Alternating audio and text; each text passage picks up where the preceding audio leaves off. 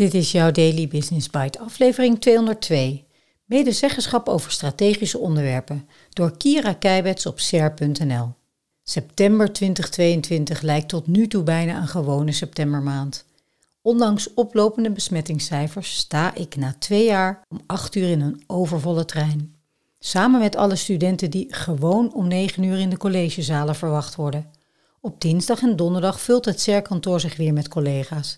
De kruidnoten liggen weer in de winkel en zondag 17 september was alvast een echte herfstdag.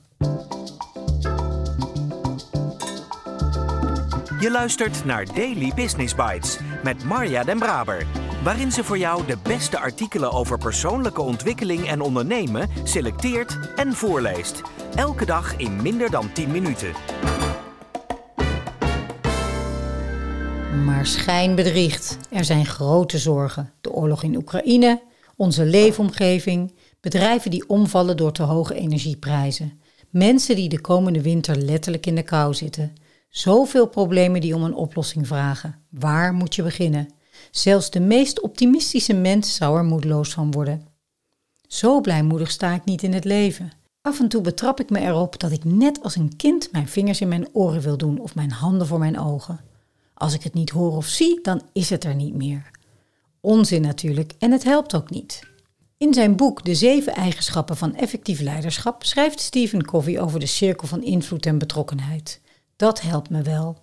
Ik kan me over alles in de wereld druk maken, mijn cirkel van betrokkenheid, maar het is veel effectiever om te kijken waar ik wel invloed kan uitoefenen, mijn cirkel van invloed. Voor de korte termijn leidt dat tot overzichtelijke oplossingen. De thermostaat lager, ons versleten bankstel laten repareren in plaats van vervangen. Voor de middellange termijn zijn ingrijpender keuzes nodig. Hoe zorgen we dat we echt duurzaam gaan leven? Een terugkerend gespreksonderwerp waarbij we verder kijken dan het hier en nu. Ook in bedrijven en organisaties is het hard nodig om als bestuurder of management met de ondernemingsraad of personeelsvertegenwoordiging verder te kijken dan alleen het hier en nu en in gesprek te blijven. Wat betekenen de problemen van nu voor de strategie van de onderneming? Maar vooral, hoe kijken jullie als werknemers en bestuurdermanagement samen naar de uitdagingen die er volgend jaar en het jaar daarna ook nog zullen zijn? Waar heb je als onderneming invloed op en waar ben je nog afhankelijk van besluitvorming door anderen? En wat betekent dat voor de keuzes die gemaakt worden?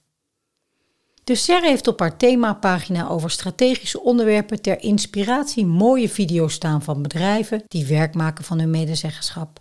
Waar de zorgen, behoeften, ideeën en idealen van medewerkers via de OR worden betrokken bij de besluitvorming over de strategie van de onderneming.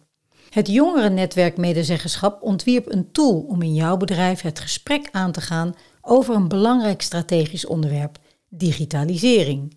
Zie hoe digitaal fit is jouw organisatie? En over drie jaar, in september 2025.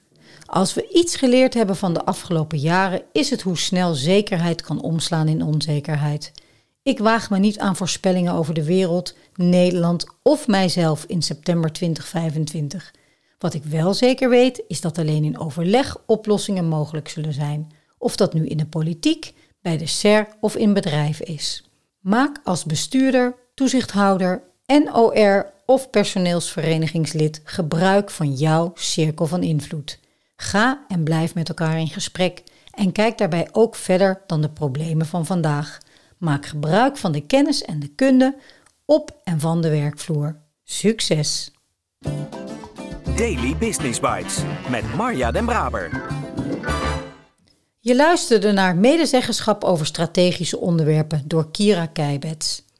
Nou, inmiddels is het gelukkig geen september meer met een eerste herfstdag, maar alweer bijna voorjaar aan het worden. Kira was benieuwd wat mijn gedachten over dit onderwerp zouden zijn. In eerste instantie gingen mijn gedachten direct terug naar eind jaren 80. Ik werkte bij PostNL, dat destijds PTT Post heette, en was directeur van het hoofdpostkantoor Amsterdam Nieuw-West. Binnen Post was de medezeggenschap goed geregeld. Ik had voor mijn vestigingen een onderdeelcommissie en dan was er dus ook nog een OR, een GOR, een groepsondernemingsraad en de COR, de Centrale Ondernemingsraad, waar het hele KPN-bedrijf vertegenwoordigd werd.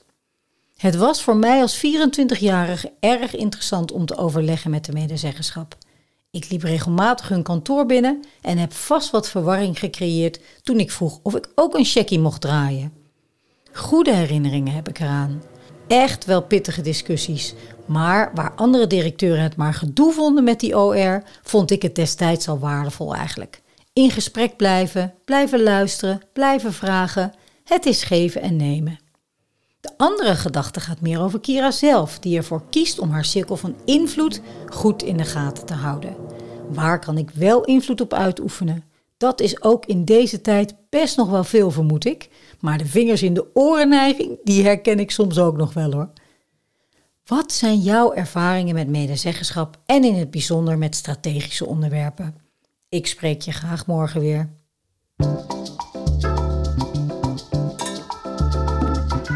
Dit was Daily Business Bites. Wil je vaker voorgelezen worden? Abonneer je dan op de podcast in je favoriete podcast-app. Meer weten? Klik op de links in de show notes.